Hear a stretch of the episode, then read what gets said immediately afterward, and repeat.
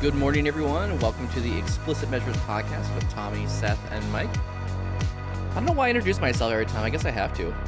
This, this is the three of us. You can't you can't just you can't just ignore the fact that you're you're a person and I'm a person. And Tommy's a person. I guess. With the and gang- not you're- everybody knows who we are. It's true. So, you know. I hope by now it's right- episode a- It's a good intro. You know, I hope Yeah. by episode 91 you know at least who we are. Maybe if this is your first time joining us, thank you for joining Yeah. us for the first time. We Thank you, appreciate for, it. thank you for joining us. Thanks for Appreciate coming, it. Oh, Seth. You're uh, you're Great missing your your little your uh, catchphrase. Oh, yeah. Oh, I'm not no- missing anything, Tommy. He's just waiting for it. there's, There's there's a pause. There's an, there's, oh, a okay. se- build suspense with some things. Happy Tuesday. There, it There is. we are. There it is. There it is. So we I were. forget sometimes what day it is. Oh my But gosh. it is Tuesday, and it's a happy one, gentlemen. Glad glad to be back after the long weekend. So we, we were talking just before the phone call about music you listen to, and I was like, "Oh man, I love EDM music. That's like my jam." And and uh, I, what what do you listen to, Tommy? When you if you're working on stuff, what do you listen to? So I, I listen to the podcast. Listen to our podcast. Yeah, to get the the views up and also Just- just on Just on repeat. just on repeat. Listen, Amazing. I- listen to this I tried- fantastic podcast called Explicit Measures Yeah, on you heard of repeat. That's uh, amazing. talk radio. I used to do like like rap Ba- or, or baseball. classical. It's, it's baseball talk radio, right? it absolutely is. Yeah. Yeah. there's there's really nothing else. There's no other real real, real podcast. Yeah, but any other actual music will get me too far down rabbit holes, which I guess really doesn't help because that happens anyways. But it's hard to get out. it just of gets you down a rabbit hole faster than a, a, a talking. I don't. I would have a hard time listening to someone talk and focusing on what I'm doing. I would just get distracted. I would get Yeah. more distracted, I think, by the the talking than I would being able to do my work. I, I don't know if I can do Lyr- that. lyrics lyrics mess me up. Like true. I, w- I was a huge huge when I was doing a lot of coding EDM fan. Like do do do. bow. Yeah, exactly. Yeah. Yeah, exactly right. um the only the only one I could never like I had a I had a I met a guy at one one place that was into hard metal and it's almost the same thing because you can't even Mhm. hear like whoa whoa whoa whoa whoa whoa Yeah. you know and just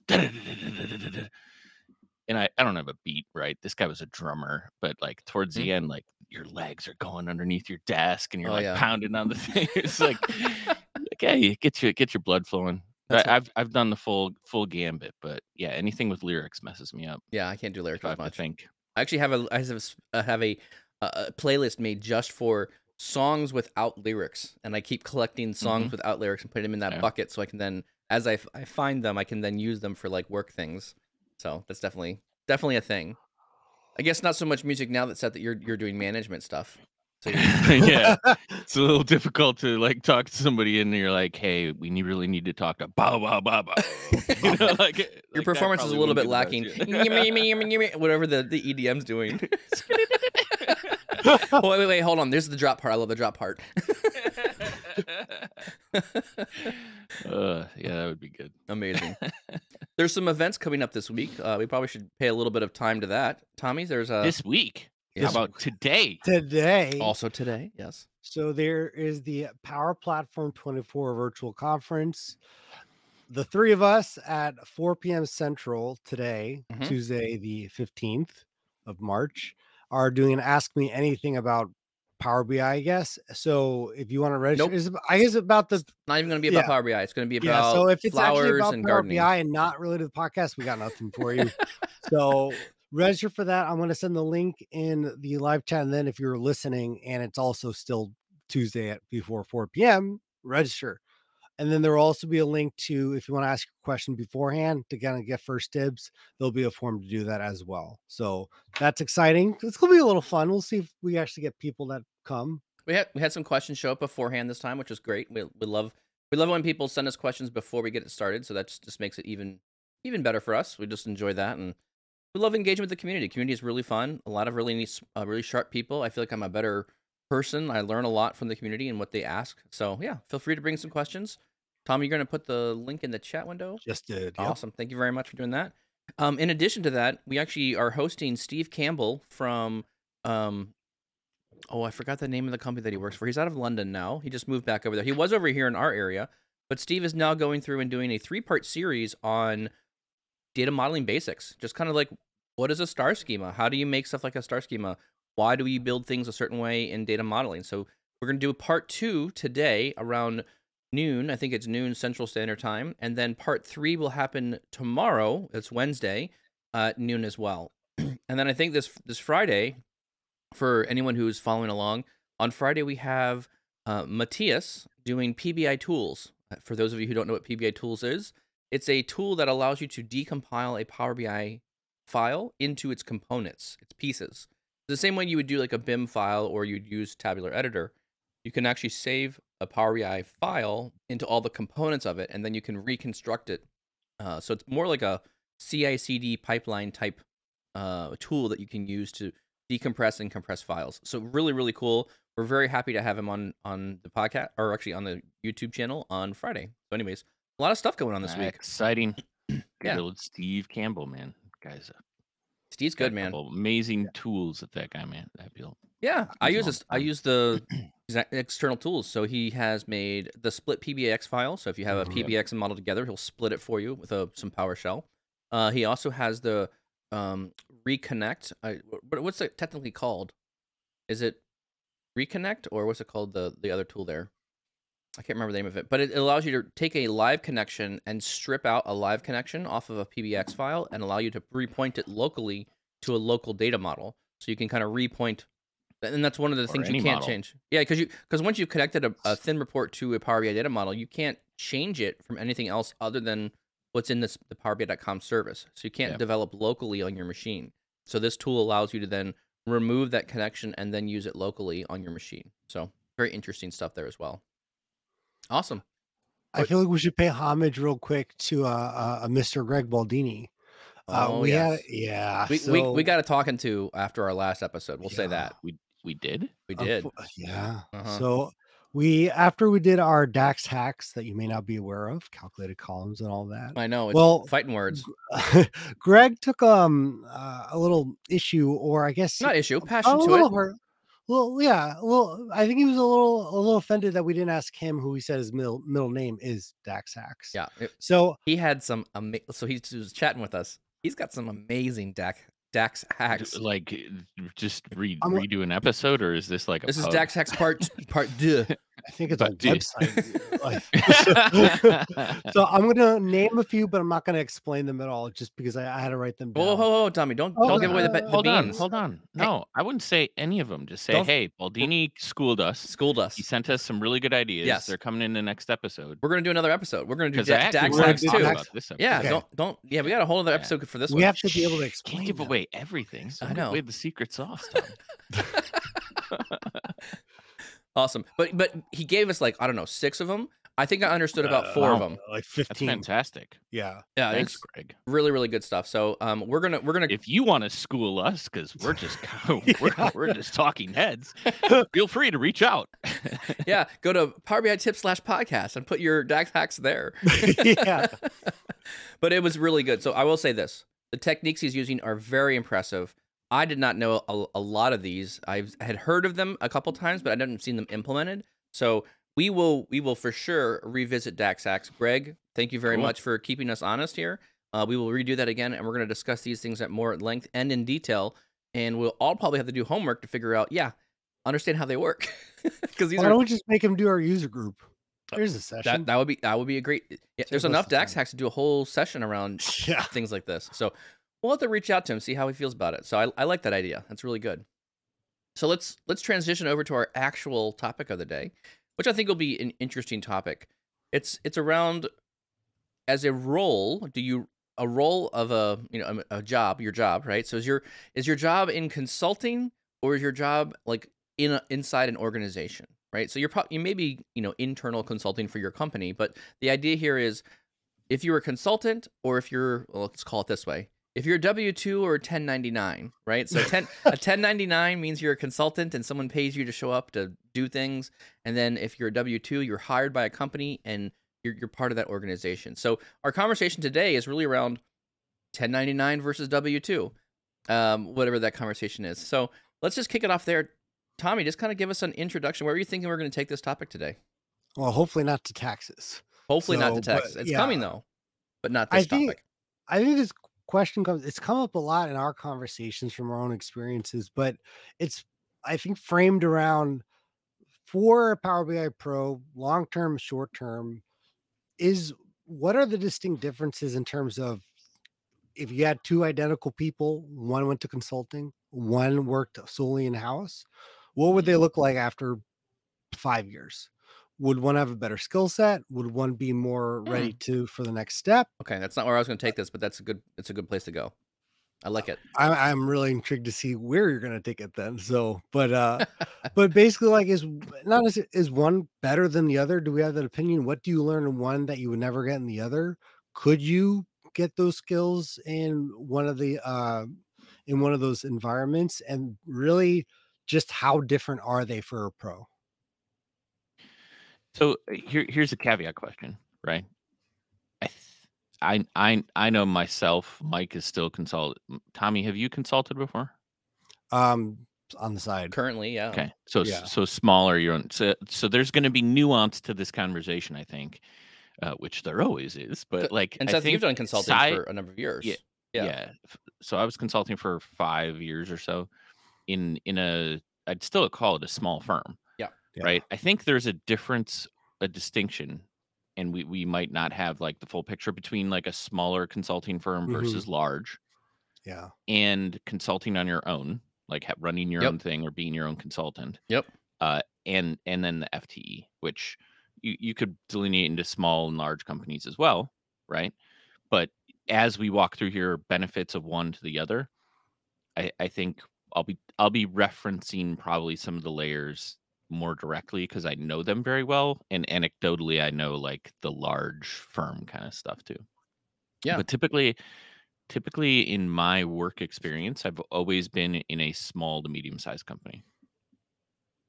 I've I've worked in a very large company, but you know, I feel like very large companies also break down into business units, and business Mhm. units then kind of act like more of that medium to small. You, you- you can't manage Sure. one entire company through an, an, a massive group. I mean, it just doesn't work very well. But I mean, I've worked for a Fortune 100 company. I've worked for a couple small ones. I've worked as a consulting for a consulting company, and now I own my own consulting company. So I kind of spread the gamut on the consulting pieces of things. I'm going to be interested to, when you guys speak on the consulting side, especially working for an agency, how much I'll, um, I guess, get from my previous experience when I worked at a digital marketing firm. And Okay. basically, I, so I am interested to see if there's any correlations or anything that there's overlap. From for myself, the only real true like at an agency working was out of digital marketing. Yep. Doing analytics for them worked for a larger company, worked for a middle, uh, medium sized company now, and then I do the LLC solely on the side. Yep. So that's kind of the experience that I bring. But yeah, I think you guys met at a consulting firm, We actually met at the user group, and then we kind of, you know, with your forces combined, we became Seth and Mike at at our, our consulting firm for a number of years. Bum bum bum bum. Did you start? wah, wah, in- yeah. Did you start in Power BI at the consulting firm? No, I started Power BI tips at my uh, company that I was working at at the time. I was working at, at the time. I was working right at, out of the right out of the gate. right out of the gate. Like Seth, Seth Mhm. and I, I think I knew Seth from the user group. The user group started very early, right? You know, Power BI Yeah. started. They were like user groups, and they so very early on, I think they had user groups. I was trying to figure out how to get involved because I was at the beginning of the program. Again, I have a couple downloads on my machine where it was Power BI Designer back in 2015, and then it changed very quickly over to Power BI Desktop. So I remember that happening. I think when the user group started, Seth and I met there, and then we happened like we, I think we knew kind of each- other.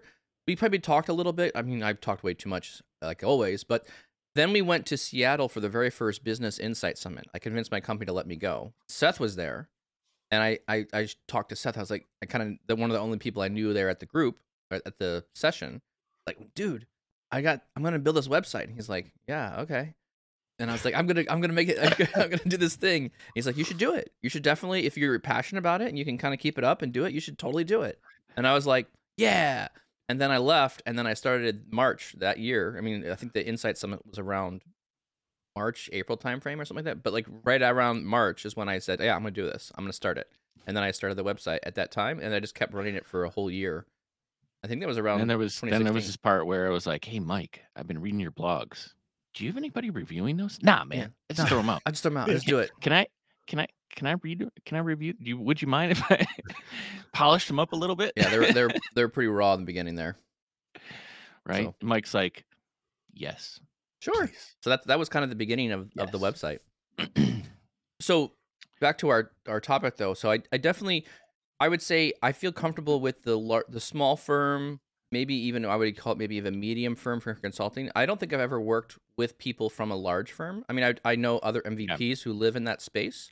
Um and it sounds to me working in a large firm has what I have up here, um, the same kind of bureaucracy that comes with a large company. So, um, one of the things I'll, I'll just point out, I'm going to throw out a topic part here, and we can talk about this for a little bit, or we can move on. But I think one of the the two two observations about consulting versus FTE or full time employee. One observation about consulting is I think you get, uh, I think it's more focused on what you work on. So in in a full time e, FTE position, yes, there are things to get done. Yes, you got to get things accomplished for the day. But I feel like of the people I've hired onto my business, and now that I'm hiring people and teaching them from corporate America into consulting, there's this level of you, you only really needed to work for four to six, six and a half hours a day. You kind of could screw around for another two hours and not be too much loss on what was going on. And I'm serious. Like, and you come into consulting, and now that every hour you have is tracked, it's billable or non-billable Mm. or like whatever you do. So there's a level of like responsibility that I think comes along with consulting. And so the guys that I work with or have have been around in that consulting space are like, consulting is actually much more focused attention, focused d- focused effort, right? Because you you want to be doing a good job for the client. You don't want to be just billing them willy nilly. Like so, it's it is an intentional um kind of a hyper focus, right? If you're putting eight hours of work in for that day, it's a solid eight hours of work, and you better be like doing stuff that's productive towards whatever you said you were going to sell to the client. Now, that's how I want to run my business. So I have a very intense focus on doing that. And I'm not sure all consulting firms do that, but I feel really bad it, it for consulting firms that just they kind of just bill things and it just kind of happens, right? So I, I don't. I'm very focused on what yeah. are we delivering. Not that you aren't in a, in a company, but I think there's a little bit more fluff you inside. scratched companies. a little bit of rust off the brain there. You know, Yeah. yeah. I, I mean, you want to find people that, uh, and it is kind of a shift if you've never had the experience Yes. to understand that all of your time is going to be billed against somebody. So yeah, I, I mean, it, it's very, it's an awkward transition where it it does it it it pushes your mind back from distraction or Yep. whatever because you're providing value to somebody that is directly paying for every minute of your time Yes, and um, when you know some of those rates, yeah, you know, you should and it's the, should Yep. And it's the you know? difference of like, okay, I'm working on something on my cube. Like this, I'm thinking through Yeah. corporate world versus I'd be working on something on my cube and someone would come by and say, Hey, I got a question about XYZ thing you're working on. It may have been, it's part of my job to assist them and to help them out in an FTE type position, right? Yeah, you have a question about this report? No problem. Let's talk about it. But it, it takes your focus away from what you were working on, which was like your your boss's objectives of XYZ things that you're gonna need to get done. Right. So yes, it's still part of your job. Yes, you're doing that, but like in the consulting space, you don't want that kind of behavior, right? So, Yeah. you know, uh, every hour or every minute that I'm running to go get a coffee or I'm talking with a colleague about solving some problem on a different project, I'm technically not billing their project, but I'm helping them out to get their stuff done. But that's also taking time away from me to work on my project and what I'm doing. So I think your your your focus kind of shifts a little bit there, and and that's one of the points I would make. And I, I would say that's really for any agency or consulting firm because that what you guys are explaining to me sounds exactly like my time in a the marketing firm. Yep. Where Yes. we had the set hours, Yep. the retainer, Yep. or you know, the set Yep. hours. Like you have to work five hours on this, Yep. so we have to show five hours that we did this, and here's the del- you know, the re- deliverables. But just saying you work five hours is not helpful. It's like you have to be like, no, no. okay, Yeah, what did I you have to do in five boss, hours? Yes, right. show like And- I, I ran this analysis, I pulled these numbers, I did this thing. There was like a there's a physical output the that you're statement of work doesn't say work. yes, So yes, exactly hard. right. Right. And, 100%. it has those set deliverables. Yeah.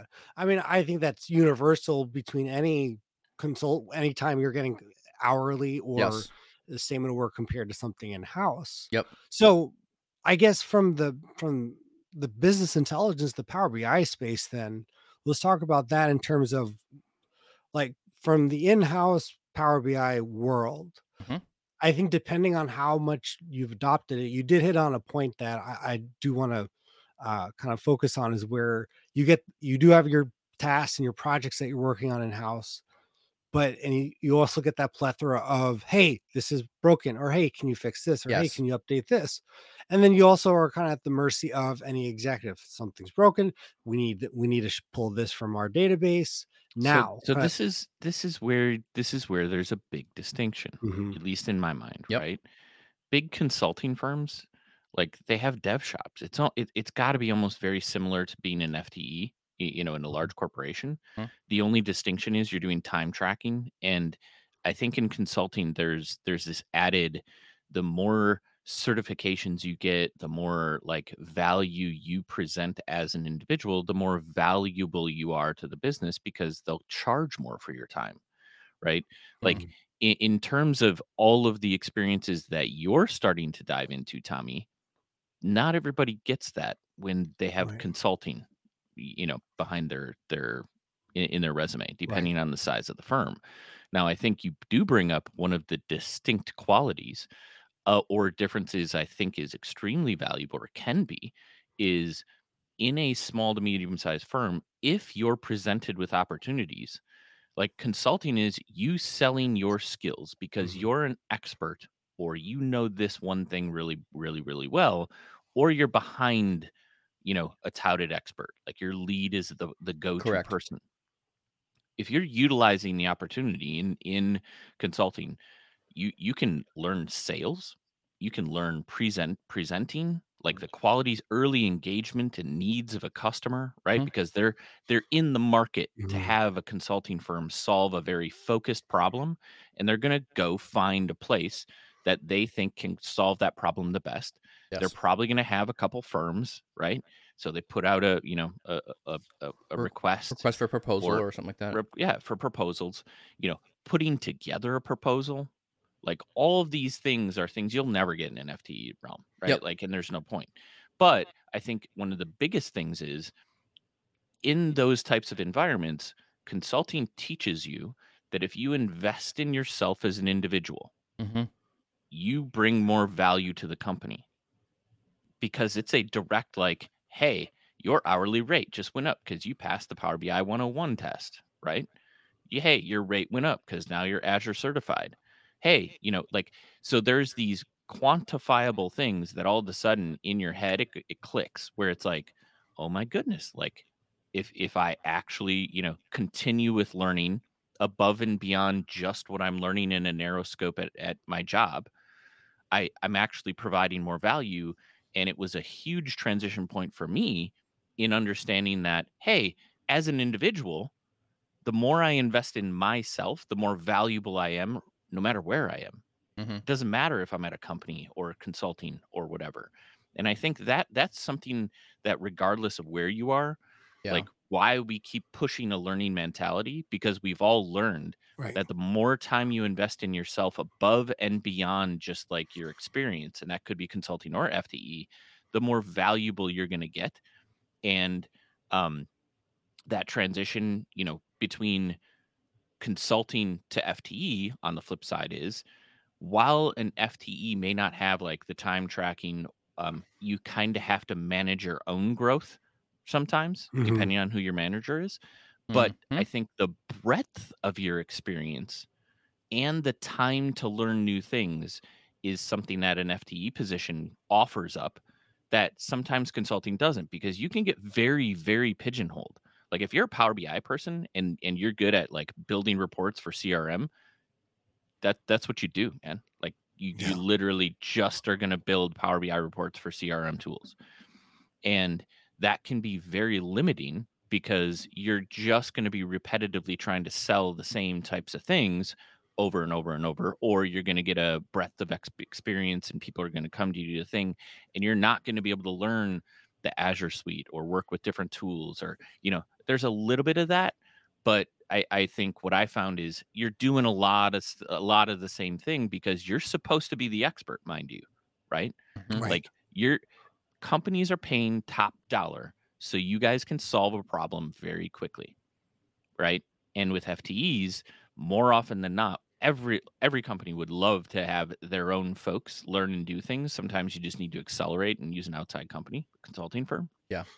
But in general, there are a lot more opportunities, I think, in FTE roles, depending on the size of the company, that you can branch out and learn things or have the time to absorb.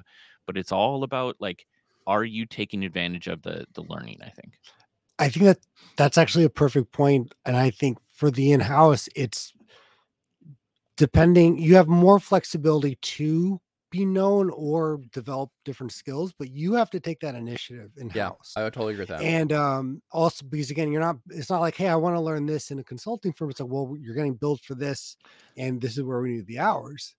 But if you can position yourself, and I think there's a currency for someone in house. It's not necessarily the- an hourly rate where that's how you'd value someone from the consulting side. I think it's the time. So I think someone in house can build their skills, but they they are recognized not based on an hourly rate in terms of their stature. It's basically their ability to are they basically getting asked to do reports? Is that their role? Or are they in a sense of a leadership to kind of look and look at the company, understand different things? And I think it's easier to go that route from in-house if you have the buy-in, if you have that vision. Um, I, I can't tell you from my own personal experience we not that we treat every department like a client, but we kind of look at each client. We have monthly meetings with each department, each sub department. We're looking at things we could do better. We're seeing their pain points, and we're, I mean, like eh, what. Even though I'm not going through like each part of Azure, and we Mhm. don't have all the different scenarios that you would have in consulting, and I think that's something consulting does offer because when you're an expert in something like you are going to have to deal with every different type of data uh, situation that you ever had incremental refresh hybrid tables those are going to be big needs depending on the, the company Yep. generally in house it's going it's not it's not necessarily the same situation but you're not going to have that plethora of data scenarios so to speak I feel it. depend. It depends. It depends Yeah. on. Yes. It depends Can on the company, Sure. role, like what you're going to be doing, right? Oh. Like, are you are you in a place that is like the same? It's good. It's going to Yep. be the same thing every Right. single day. Or are you in a place that allows you to expand, allows you to learn new things, allows you to grow, right? And those I think are are the the keys you got to figure out. Like, just as much. Like maybe maybe the conversation circle up here would be um a transition between these roles is interesting, but I think the value in me going back to an FTE position was I was I made sure that it was a good relationship. I made sure that the Mhm. company I was going to engage with was going to be able to offer me the same types of learning Yeah. i- like I can grow in in this area, I can learn new things, you know, and, and make it valuable. And that's a quid pro quo kind of thing. And and most people don't kind of get that like hey, you, you you need to be just as selective in in what company you engage with or want to be part of and make sure it's a good fit for you as you know a company is looking for a valuable individual so how do you how do you how do you bring those things to the table well the more time you invest in yourself the more valuable you become to a business right Mhm. more negotiating power that you have because you know more you have more experience in the same way you can start to look for and make sure that those same traits that you have or want to experience within a company are there and that they can meet your needs as well I and I, I, I think I want to make I want to be very clear. I don't think one of these roles is better than the other. I think they're just I serving. I, think they're very much needed in both places. I think there's there's no in my in my mind there is no um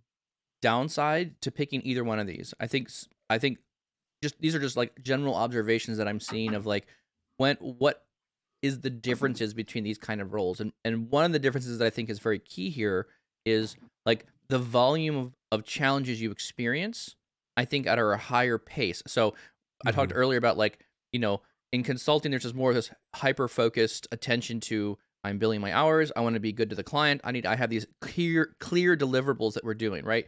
I've I've never done so much sprinting and agiling than than I have in consulting. It's a lot more around What are you working on? What are we delivering? Like that's in companies they'll say we do sprint and agile, but yeah, but you really need can to do it it. back. Y- Yeah. Yeah, you, but you know they do it, but they just say the words, right? They're not actually de- trying to deliver things. You know, people aren't really grooming things down right. You know, we're not actually doing like uh, putting story points on things. It's I had there's very few occasions where I've seen like inside companies where we've had really st- like yes they do it it probably works but like I think the rigor of of that that methodology works a lot better in consulting because then I can say yes okay here's our Friday deliverable and we're expected to come back to the company and give them here's what we produced. These are the tables we made. These are the data There's- models we created. So I think there's there's, a a, level that, there though, that's a like- different too. it the the mix is I, I 100% agree with you on like the yeah we do agile we do sprint and do you? Right? Mhm. you sure about that? Yeah. Right the flip side with consulting though is you're almost you're almost getting put under the gun before agile and that's kind of Yeah. the wrong way to do it yes right because I agree essentially you have technical leaders or or people with a lot of experience and this Mm-hmm. is where i think consulting is fantastic if you're in a role that allows you to do the early engagement Hmm. the early engagement with customers the sitting down with executive teams figuring out what their needs like what is their why are they bringing you in like those are the super valuable types of things that if you're you know able to get into consulting like and have those experiences taking away like that meeting going and building a statement of work Mhm. right like Yep. all of the things in there estimating what that full project is going to be and that's where it kind of goes off the rails right like because if you're agile like Yep. you you you'd basically You don't take have that, one. take that away Yep. Right. you'd go back to the team figure out all the pieces you'd have to you know put into play and Yep. depending on you know depending on the firm right sometimes maybe you're doing that sometimes you're just ripping out sows you know um but the fact is is like you're you're throwing an estimate and a dollar amount because the business isn't going to engage with you without some sort of litmus of like correct how much Right. is this going to cost me yeah exactly you right know yeah are, are we talking like you know ten thousand dollars or is this like a fifty thousand dollar project we don't so, know So in some in some degree, you're then going to the team and being like, okay, here's your timeline and here's your estimates and here's your you know. So it's Right. it's it, it, it- yeah. It I I think the value is all of this is well thought out. Everything about the project is talked about over ad nauseum initially, so that you I make agree. sure you understand it, or at least give yourself enough time, Mhm. and then try to execute underneath it. But yeah, the the the pre work and thinking, I think, is sometimes um, skipped or you know in in or glossed in over or Well- bigger- there's a little bit of hand waving yeah. maybe in Yeah. companies ftes maybe get a bit more Yeah. hand waving there like oh yeah we know we need power bi i mean yeah we know we need governance oh yeah sure seth will handle that and just hand Yeah. wave it and then we're off to the next thing Well, Like, what does that mean? That's like Yeah. three quarters of. Uh, whatever. Okay, Right. well, and the difference is in in how it's you can say, "Oh, we'll get this to you by March," Mhm. right? Compared to 20 hours, right? Where it's not necessarily like something you could push back. There's other priorities at the company. Every client is the priority to themselves. yes So I want to take that experience, uh, um, specifically Power BI or in this space. Yeah. If you were to take again two identical twins who both had the same experience in Power BI, same age, same demographics, etc. One went right into consulting at medium size kind of thing, and one went in house being the you know Power BI designer and vision for the company. After five years, are they still like immediate family or are they like long lost second cousins? How similar are they in terms of their experiences, their pain points, their skills, um, and their ability to basically, you know, take a solution or take a problem, develop the solution, then build it from the technical side? How how similar would they be able to work together? I think they could totally. I mean, this is a very relative question because there's so many different kinds of large organizations. There are so many different kinds of consulting Mhm. firms. So, what again? I'm going to step back on kind of what my experience has taught me. Right, when I was in a large company, I had a very narrow window of understanding around like what data they were working on and what data was relevant to them. Now that I'm in consulting and I'm at the uh, the the front end of the side of consulting, like I'm the Mhm. architect, the principal architect, right. I'm talking to all the clients. I'm getting all the like the requirements in. I'm doing the estimating. I'm doing all the things that would be, you know, what we were talking about earlier about pure consulting pieces. Those those opportunities to go deeper with those projects. The the amount of data and exposure I get into now is f- phenomenal. Like I have been, I'm in more. I'm in almost every industry. There's there isn't too many industries I haven't been touching, like financial industry, the energy sector, uh, small medium business um, tech. Uh, you know, there's just basically healthcare, like the major sectors I'm playing in. But you don't necessarily get all of that if you're when if you're in a Right. company. Typically, that company centers itself around a specific sector, and so the the breadth of exposure and what I think I've observed now is data is data. Doesn't matter what sector you're in. They all have needs. They all have a production system. Everyone needs a data warehouse, regardless of where you go. And you now have more patterns of, you know, solving these continual problems. Not to say that, you know, I'm thinking about like Chris Wagner, right? Chris Wagner acts like a liaison, a, co- a contractor inside his entire company. He helps out many different departments with his role inside um, uh, Rockwell Automation. Like that, that's his job is to help other teams kind of continue and refine things and keep. So I definitely think he has a lot of those same experiences, but again, he he only has the experience of his company's data, and when you start going into other industries or other companies, I think you get another flavor of what's going on there. So I would say their scales are going to be fairly com- comparable. I think the the consultant's going to have a bit more of a well-rounded view of what data can do in many different companies and different organizations. So I think they might have a, a bit more um, of a challenge there as well, right? So there, there's going to be, I think, growth in that area. On the flip side, I think the people who at the who are FTEs, they're going to deal with more internal politics. They're going to learn how to negotiate their career inside a large company. So there's a lot of drama that goes along with some of these big companies, and you know, leadership can make or break a department. If you're in a department that has a leader that is forward thinking, pushing people, moving to newer technologies, you will do that. If you have a leader in your department that is, we are SQL on prem all the time, that's what we do, that's all you're going to work on. So your experience Yeah. level is limited based on what I think your leadership is willing to take from a threshold from a risk standpoint. The consulting space is you're coming into these situations and you're helping companies move from a safe place potentially to a, a new place or a risky place. So you're trying to get them from a, point A to point B. That's just my experience. And I'll, I'll pause there and let Seth and maybe throw some words out here.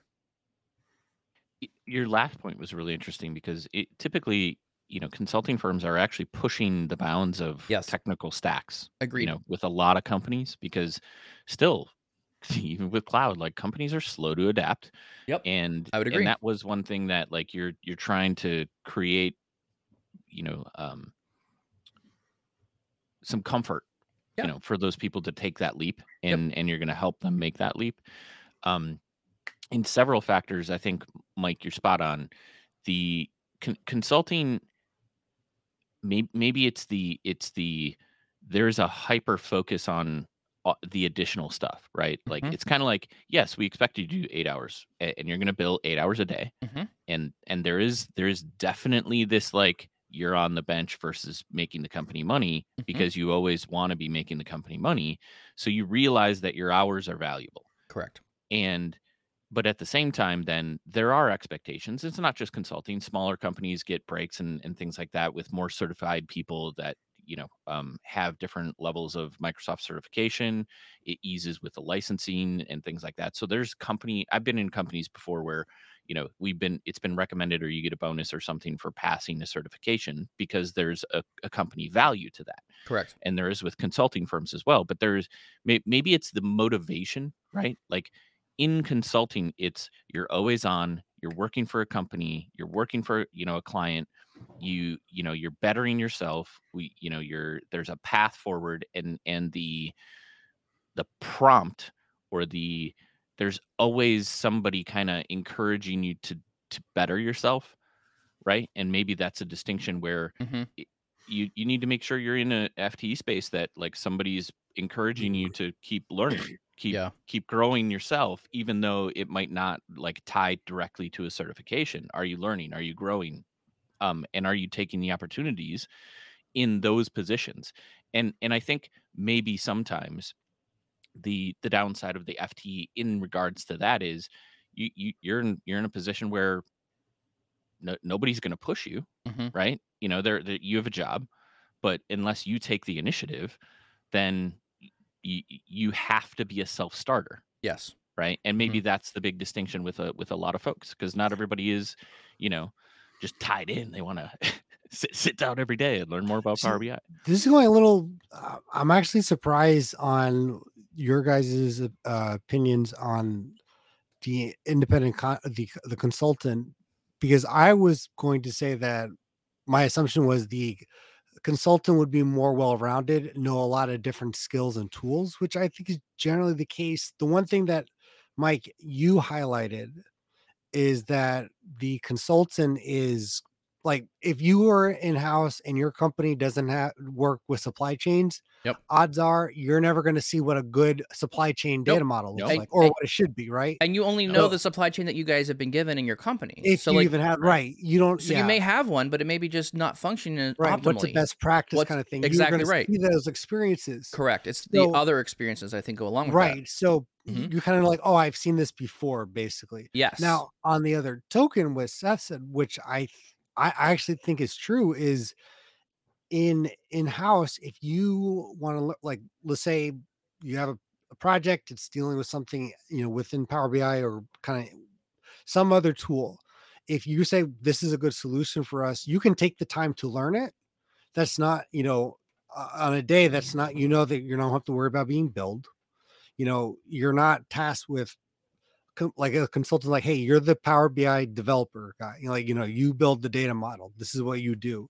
If you mm. suggest hey i can do power apps too well maybe there's not a need for that so you're not going to really have yeah, that you experience have you right? have to sell the thing in order to work on you it. have to sell the thing you have to show Right. your experience. So I- i think the in-house has more opportunity not necessarily to know more tools but to become more uh, You I can guess play more. You can you can play more. play Yeah, you can definitely right? play like if you have an I and this is where a lot of the really cool Power BI stories come from. Like uh there, there's a Power Apps that one where the guy was at the Yeah. airline, right? And he now he's in their analytics space or something or a developer.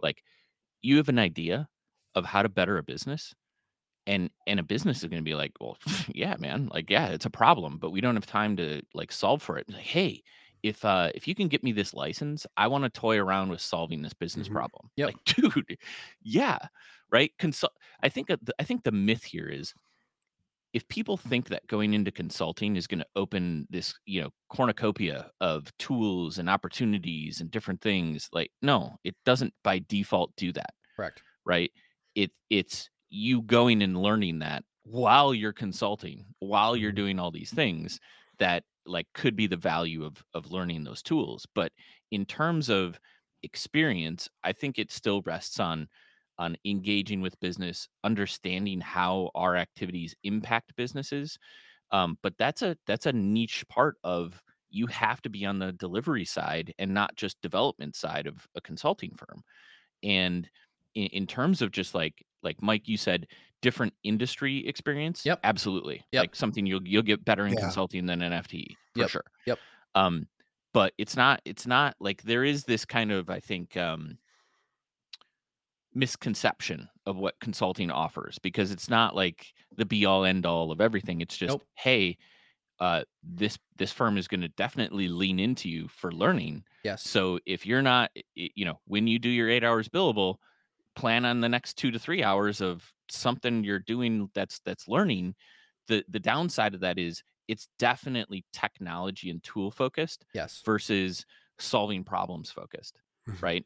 And I think with an FTE, maybe it's um, we don't do it. You don't do enough of technology tool focused, and you're doing too much like solutioning for the business kind of focus Mhm. and if you can marry those two things i i- it's it's a recipe for real success is is answering like solving some business problems with a new tool or th- something that you're interested in and then serving that up and saying hey business by the way like i'm i'm super valuable i just solved this problem for you but you need this new tool to do it you know I. Uh, See, you But can th- do that. Just get some problems with your family because you'll never see them. Well, but I, I think if you these think days on a- throw yeah. throw travel into this Yeah. throw like throw like a whole bunch of other things like if you if you think you have if you think you work too much as an fte don't assume going into consulting is gonna all be of a sudden going to solve Right? that No. problem right I, like, I would you say I need to work. draw your boundaries regardless of Yeah, I work harder Yeah. more now as a con- as a consultant than I do Oh. as a f- FTE. Th- I- because for yeah, sure. there's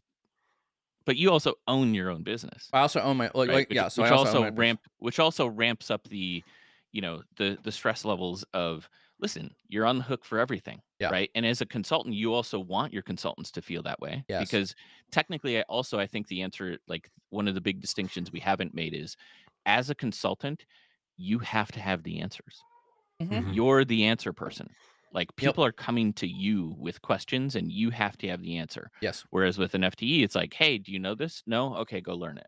Right. And- or go tell me how it works. Well, and but also too, I, I want to bring a point here that you guys have been touching around, but I think I want to solidify a thought in my mind that when you guys talked about it was, you know, inside the inside the walls of an FTE, those companies have the perceived value of whatever we've whatever infrastructure we've invested in, whether it be SQL, whether it be on-prem, whatever those servers are. There's a perceived quantity of money like we've invested x number of dollars and time around that and there's this idea of i guess it's called sunk costs right uh, the sunk cost concept, right?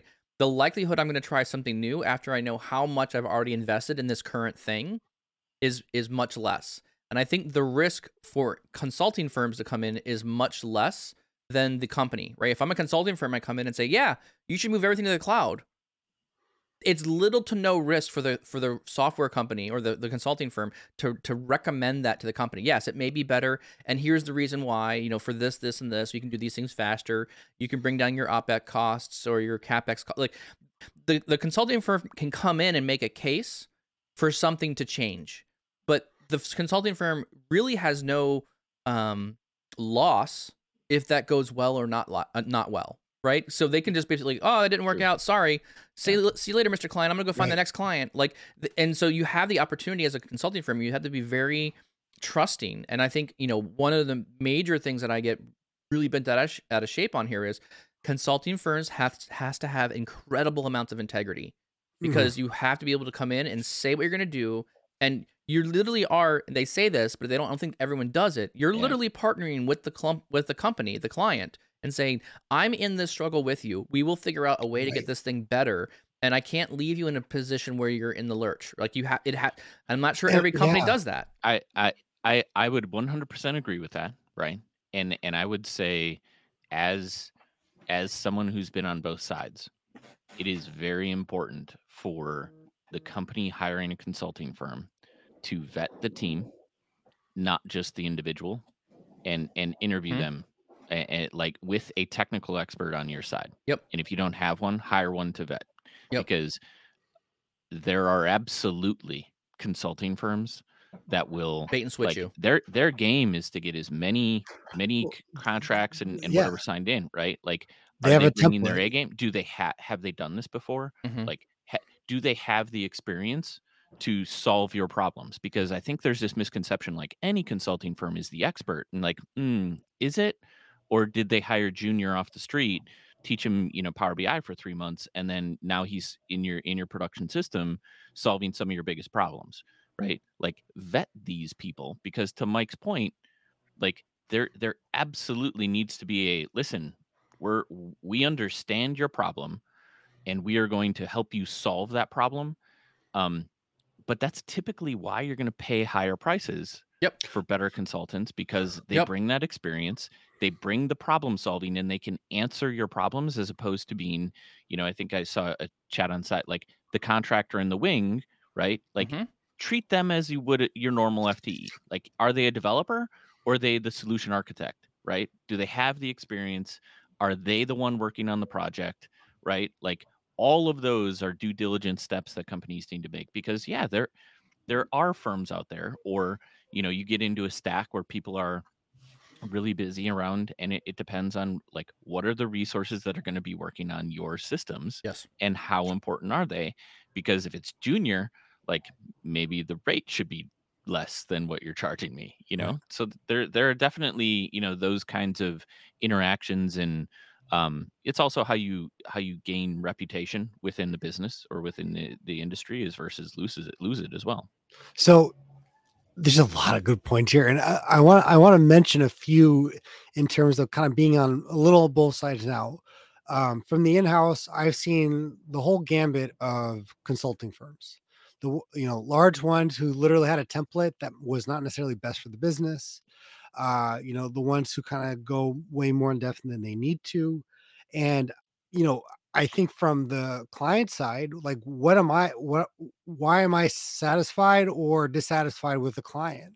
And that's what's really helped me right now, just with even on the side thing, because understanding that you're right, you're not just you know dishing out the same product boilerplate template every time. Yes. They're hiring you because they want something unique for them that they can get anywhere else.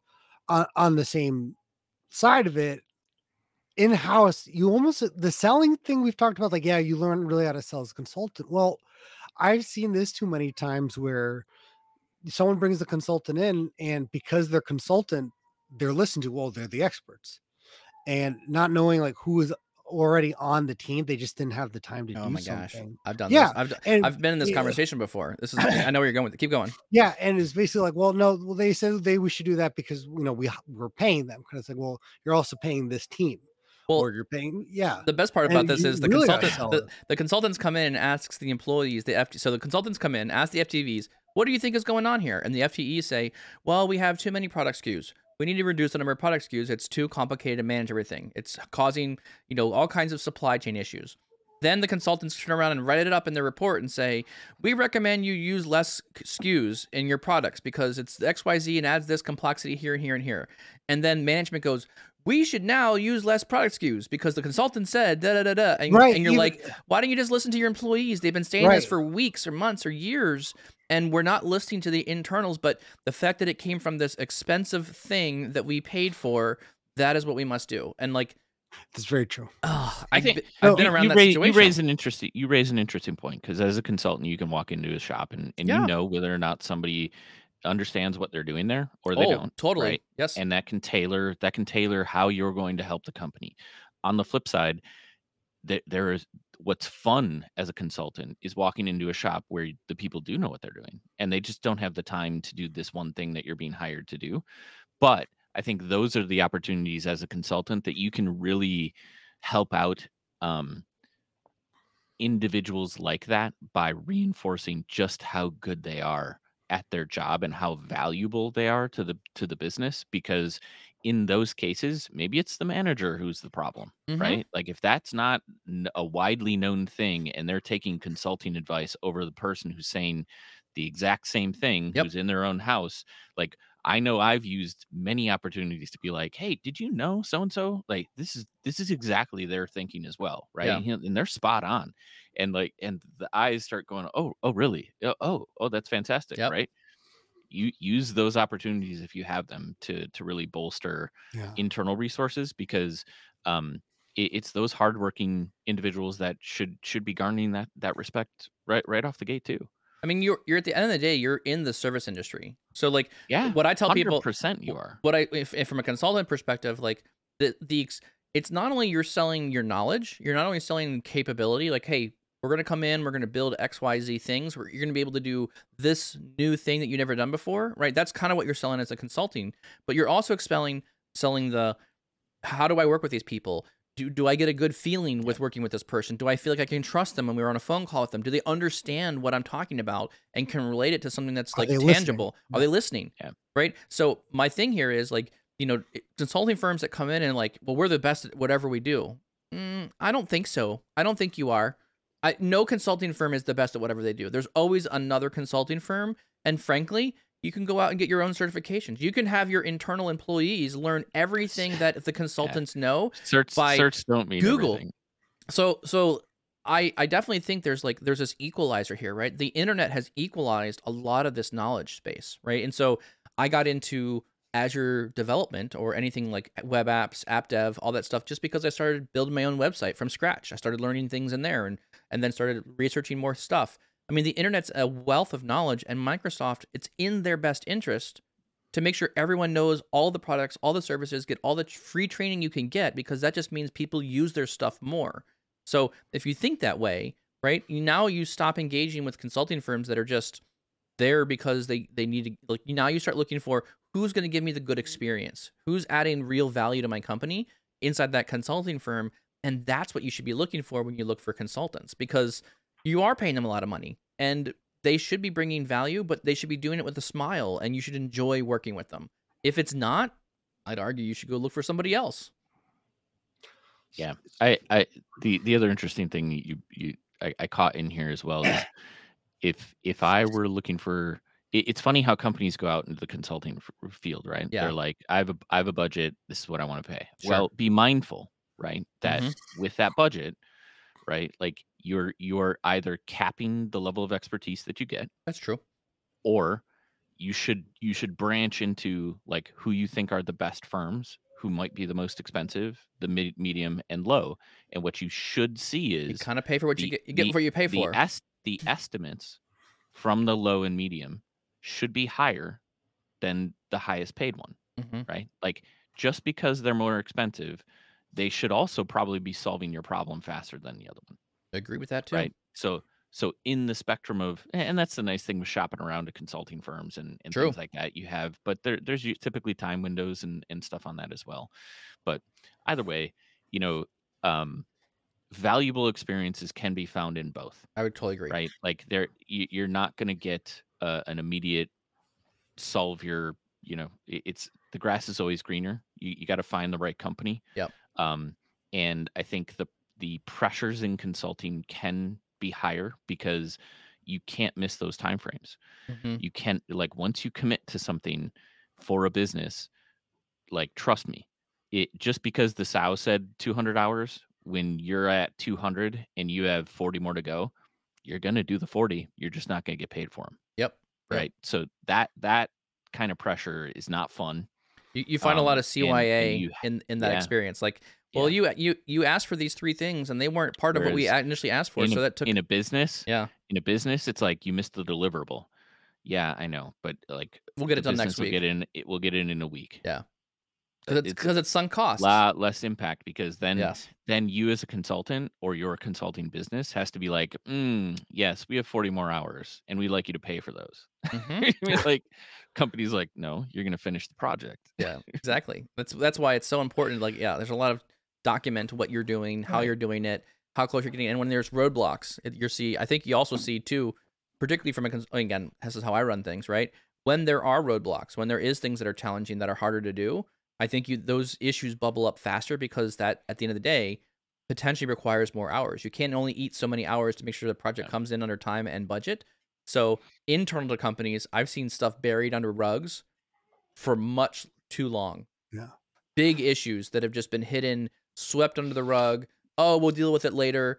We'll just keep throwing band-aids could- on things. And so I could talk about this topic for another hour. Yeah. But and I, uh, yeah, sorry. Go ahead, Tommy. no, no, I think I, th- yeah, the consulting side is a little definitely that hyper focus, but again, I see that other side of it is if you are working in house, you are the BI, you know, uh, director or hmm the, you know the manager of the BI vision, the data integration.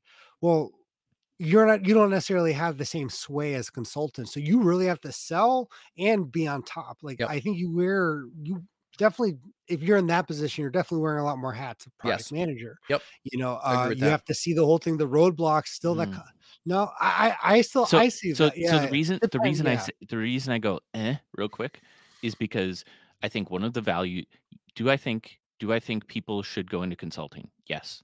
Try to get the experiences that I I got, right? Where you you get in front of businesses. Mhm. And the reason I say that is because I don't I don't necessarily think Tommy that it's um that it's the FTE can't garner that respect. I think with the understanding that you get from consulting, you bring a different presence into a business. Yeah, You are solving problems. You are less cared about you le- you care less about like the politics of something. Mhm. You care more about are we solving the problem Yep. collectively? Agreed. Oh, uh, this is in my area. Okay, I'm going to reach out to this person. Oh, she, they don't know. I'm going to go over here. Yep. Oh, they don't know. I'm going to go over here. Hey, I'm gonna I'm gonna collect all this information. I'm solving the project. I'm solving this issue. Here's the issue I'm solving. Right. That is what I think is missing if you're only in an FTE realm, because if you're only only have that experience, it's probably harder to learn how to navigate some of the the nuance of your company because you're not used to just going in as the you know the bull in a china shop and being like hey hi my name is seth i'm here to solve all your problems as a Right. consultant Yeah, yeah, right yeah. well, and a company by default gives you a lot of like leeway Mhm. whereas as an fte you're you're more cognizant like I'm I'm here. I report to so and so. This is the Right. the ecosystem of whatever. And and I think that's what also limits people, right?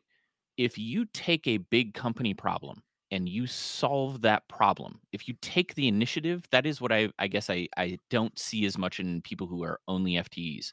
They don't take the initiative Right. you, if you work under somebody who's like, take the initiative, man, take ownership, take that thing all the way. And if you want to talk to anybody in the organization, go for it, man. Like, but there's this trepidation that keep people in their own boxes Completely and I think is the more of the problem that maybe consulting breaks that box because you understand that, like, listen, regardless of the business size, businesses need to solve the problems that matter the most to them. Are you proactively or are you supporting that effort?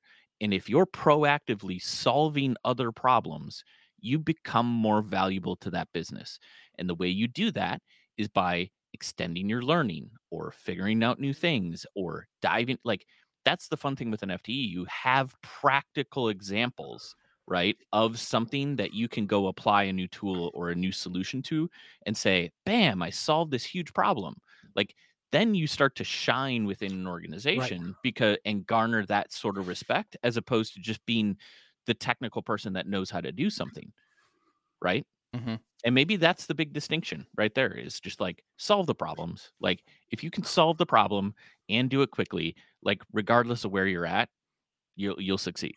So you kind of summed up my concluding thought, but once I, you did say something I, I I I have to say, um, I really think though that from the FTE, yeah, you have to take that initiative too. But unlike a consulting firm where like we're hiring this, con- uh, you know, this uh, consulting firm to do X. Hey team, hey people, hey department, this consulting firm recommended this, so we're gonna update the database here. This is the new process. This is our new thing Yes.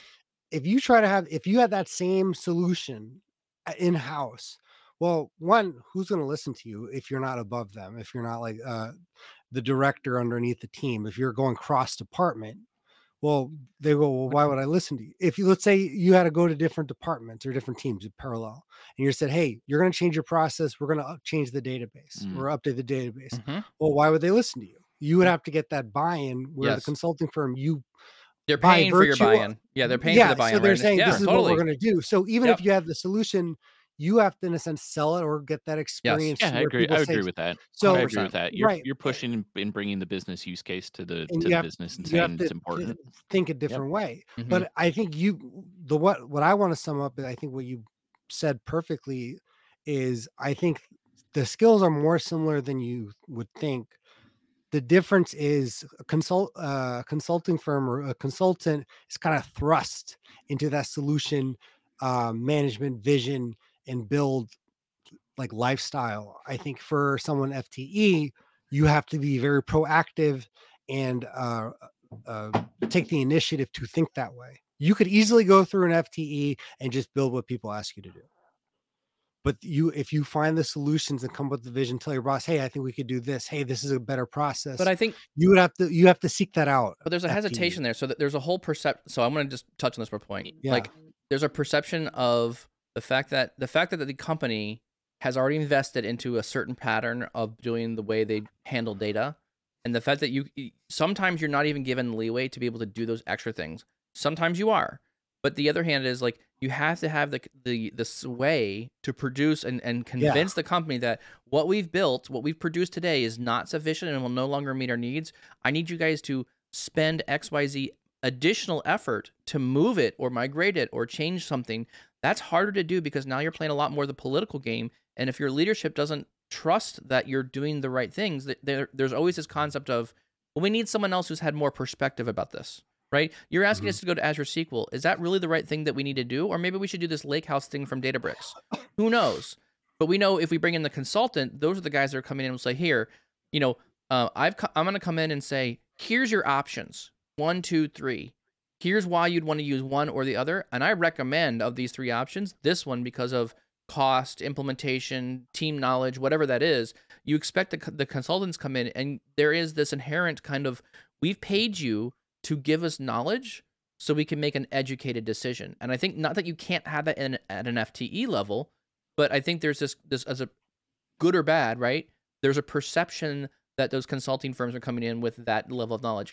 Whether they and I- actually have it or not, debatable. and that's exactly what I'm saying. But you have so to so I agree with stuff. I agree with you, Tommy, from the standpoint, and it's probably another podcast. Right? Yeah. how how within an organization do you do you take those innovations you know to the business Yeah, that like you that. can do like Yeah. there are cases where a business goes oh crap we have to solve this problem immediately and now Yep. we may have resources that know how to do it but that we we can't take them off their project and i agree that that's a Yep. that's a real thing they have a job um i think in order to have some of those successes that are big in business a business has to be clear about what its expect like what its innovation ideas are for a year right? Like what are you trying to accomplish as a business and are you sharing that with everybody in in your organization so that if they want to take that bull by the horns and try to solve that problem in different ways they could do that right? That's the first step in in order for like somebody to come up with something and say hey boss like this solves this problem in the business i'm going to kind of work on this on the side and if it pans out like can we put together a business proposal because i'd love to lead that charge okay well what does that look like well Mm. we need somebody so and so to take up these responsibilities eh, you know and this and it and then you can plan it into like the succession of you getting in to work on the new thing Yep. with hey maybe like yeah that's totally an opportunity but we need to hire a bi developer behind you to do these things behind you so you can focus on that and if we can do that within what do you think 3 to 6 months fantastic let's let's bash it out let's propose it Man, this is another. This is another but you have to be yeah. proactive you have to be proactive with it more so than like a company being proactive itself and going out and finding a third party Oh, okay. we should we should have another conversation around like hey how do you find innovative ideas you know and how do you how do you step up in or fte positions Yeah. much in the same way that we've had experiences with with consulting because i think there's a lot of crossover of like you man like you could you have the extra steps and challenges in there um to navigate and and some of that might be a little bit complex but we're almost 10 minutes over our I know. I, I'm going to say these are two topics I think are very relevant. Like one is how do you find innovative changes in a company? That's probably one that's a good topic. And then another one around that is like, and how would you sell change? How do you sell the change to your company? What's the pitch? What's it look like? How do you how do you convince people that what you're doing is going to be sustainable? And yeah, there's a whole ball of wax with that one. Well, with this one, down on the board. I think I think we okay, good. Uh, I think we are officially wrapped. Thank you very much for the conversation. For those of you who have been on the uh, the YouTube chat and the LinkedIn chat, thank you very much for your participation. Your comments are awesome. Uh, it seemed like you you're you're really thinking through this uh, topic with us as well. We appreciate you very much. Our only ask with the the explicit Measure podcast is that you please, uh, if you enjoyed this, if you found some value from it, learned something, maybe laughed a little bit, share it with somebody else. Uh, give someone else a link to it and say, "Hey, I enjoyed this. This was good. Uh, we recommend, uh, or we would ask that you would recommend it to somebody else." If you don't, didn't catch it live, where else can you find the podcast, Tommy? You can find the podcast anywhere they're available Apple, Spotify, Overcast, Google Podcasts. Just search for us, uh, subscribe, leave a rating on Spotify and Apple helps us a lot. And like I said, join us live Tuesdays and Thursdays. Our episodes drop bi weekly, Usually. Usually. awesome. Well, thank you all very much. We'll see you on Thursday.